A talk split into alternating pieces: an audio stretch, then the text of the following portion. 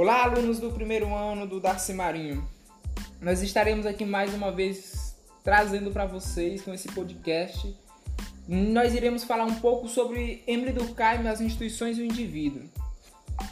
Estou eu, Raimundo, e o Luciano, Luciano Dias, no qual nós fazemos parte da UFT, somos estagiários. Estamos aqui para debatermos um pouco sobre aquele roteiro que nós passamos para vocês para vocês dar uma estudada, dar uma olhada.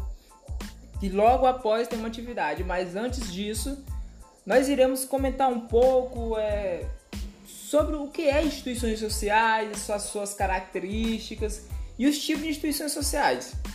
Eu e Luciano iremos falar um pouco sobre cada tópico desses e eu quero que vocês fiquem ligados, certo, Luciano? Certo, Raimundo. E aí, meu amigo, tudo bom? Bom demais. É isso aí. Pessoal, então vamos lá. É, Para poder entender de instituições sociais, de instituições e indivíduo, primeiramente a gente tem que saber o que são instituições sociais. Então vamos lá.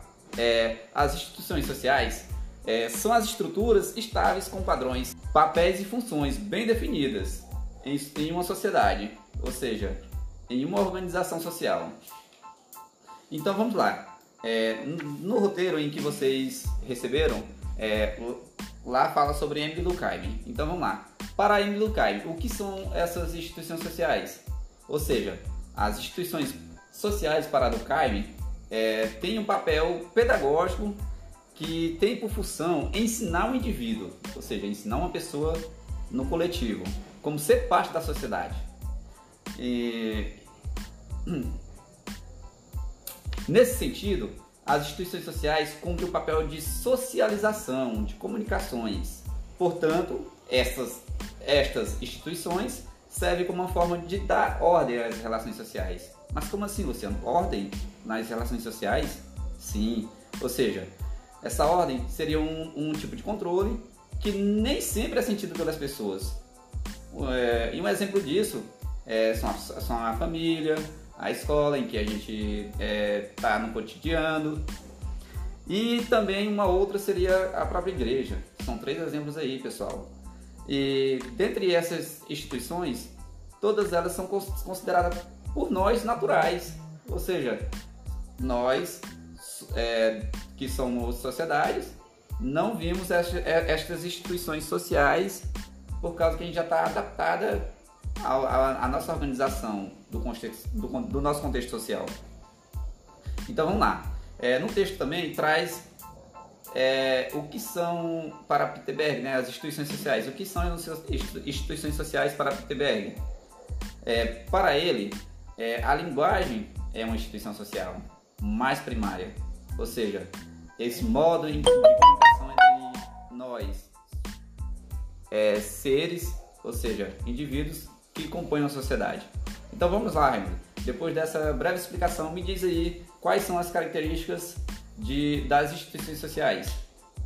Muito bem, Luciano. Assim, de acordo com como você trouxe para os alunos, deu para eles entenderem um pouco o que são instituições sociais, nós iremos falar sobre as suas características.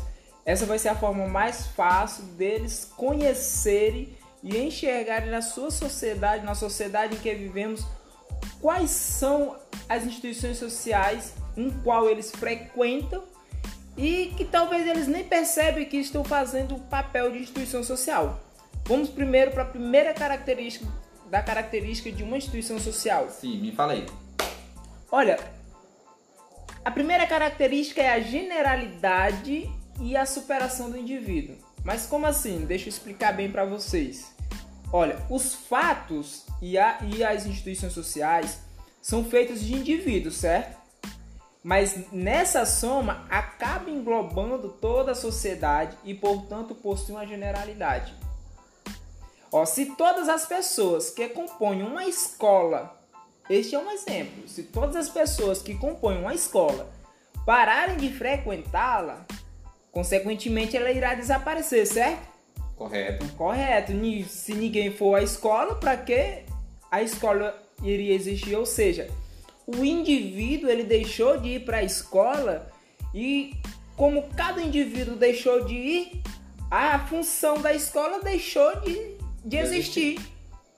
Ou seja, ela irá desaparecer. Aí vamos pensar, entretanto, se uma única pessoa ou indivíduo aos poucos interromper a ida à escola, não fará com que não fará com que ela suma, certo?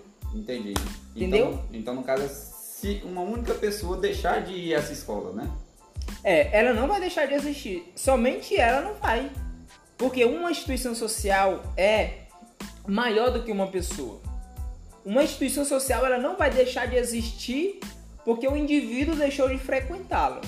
É por isso que ele fala que tem a superação do indivíduo. Mas se cada indivíduo que faz parte dessa instituição deste mesmo pensamento de deixar de ir à escola, aí ela já virou uma generalidade por quê? Porque todos deixaram, não foi somente ele, mas todos deixaram de ir para a escola, entendeu? Esta é uma forma de generalidade e superação do indivíduo. Entendi. Mas também existe outra característica, Luciano, e essa eu quero que você me explique. Ou seja, é, mas e aí, Luciano, me diz aí, é, o que é realmente significa esse termo coesão? Sim, esse termo coesão se refere à imposição desses padrões culturais e o caráter punitivo da sociedade, ou seja, é um poder coercitivo que o coletivo tem sobre o indivíduo.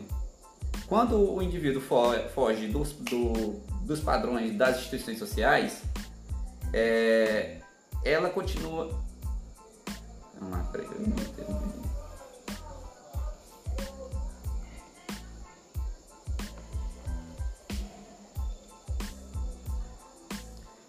Enquanto uma pessoa continua é, seguindo. Nota bem que eu vou, vou, vou coisar aqui. Foi bem na hora que eu fui falar aqui, que quando o indivíduo foge, né? Das, dos padrões. Vamos lá, pessoal. Então, quando o indivíduo foge desses padrões, ou seja, desse controle social das instituições, é, uma única pessoa ela não vai se sentir esse controle, dependendo da, de, qual, de qual instituição social.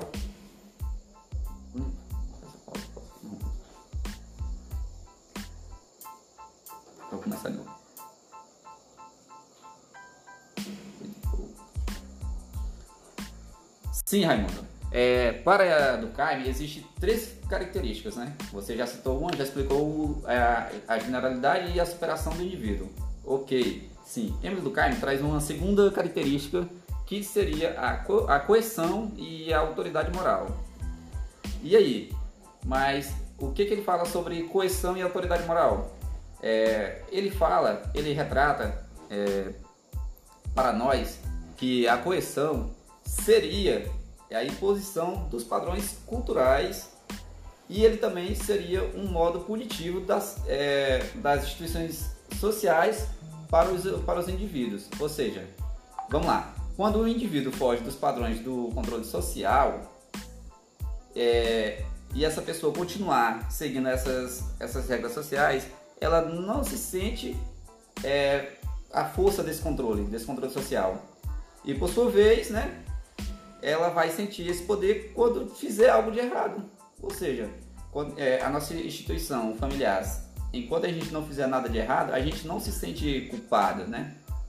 E aí, quando a gente faz alguma coisa de errado, automaticamente a gente se pune, porque a gente viu que a gente fez algo de errado, e aí os pais da gente, os pais da gente reconhecem que a gente fez algo de errado e, e automaticamente pune a criança, né? Enquanto, enquanto criança. É, e, e, isso também são as mesmas coisas em questão da, das instituições, que seria a igreja, que seria também a escola, porque todas elas têm suas regras, né? Ou seja, e quando é, alguma dessas instituições pune o indivíduo, ela, ela se dá através do, da autoridade moral. E aí é, como veremos mais adiante, além da, da, da coesão, as instituições sociais oferecem um sentimento de dever moral cumprido quando se segue suas regras. Assim, os indivíduos não se sentem apenas reprimidos quando se desviam, mas também pode experimentar esta culpa, né? Vergonha ou até a desonra. Ah, Luciano, vou. Deixa-me ver se eu entendi um pouco. Tu falou aí sobre coerção e autoridade moral. Quando você falou que é, se refere à imposição de padrões culturais, isso me veio a entender um exemplo da igreja como instituição social, né? Porque eu vejo assim, a igreja fala que as pessoas. A igreja não, a instituição, a sociedade fala que todas as pessoas completam seus 18 anos, vamos supor, sair de casa, o homem tem que casar, construir uma família, e isso já é um tipo de coerção moral, né? Porque a sociedade já impõe que aquele homem ou mulher ela tem que casar. E quando esta pessoa não casa aos dos seus 20 a 35 anos, que passa a vida toda sem casar, às vezes ele pode se sentir reprimido porque a sociedade diz: "E aí, você nunca casou, o que é que está acontecendo?" Aí sim ele se sente fora, ele vai se sentir fora das instituições, porque ele já vai ver que as pessoas estão supor, intimidando ele porque ele não fez aquilo que a sociedade quer. É mais ou menos isso? Exatamente, é isso aí. Mas também, a, como tu falou que existe três, tá faltando outras, né? Três, como cada um de nós iremos explicar, mas existe a historicidade ou exterioridade. Essas também são outras características das instituições sociais. Primeiro, as instituições é, existiam antes do indivíduo nascer e continuarão existindo mesmo após a sua morte, certo? Portanto, possui uma história, então ela é fora, exterior. Quando eu nasci, Raimundo, quando o Raimundo nasceu, já existia igreja, já existia escola, já existia família, ou seja, ela é antes de, do indivíduo nascer. Por isso que ela, ela é exterior ao indivíduo. Independe dele ou não, são fatores externos que já são determinados quando o indivíduo nasce. Isso é certo. Mas, consequentemente, elas sofrem mudanças. Claro, isso se altera ao longo do tempo mas consegue ser reinventadas e se adequam às transformações. Ou seja, as características das instituições elas têm uma historicidade, mas também elas se podem modificar ao longo do tempo. Mas também nós iremos trazer para você os tipos de instituições. Raimundo e Luciano, você falou sobre as instituições, falou sobre as características, mas quais são os tipos de instituições? Luciano, me diga um tipo de instituição social. Beleza, meu amigo Raimundo.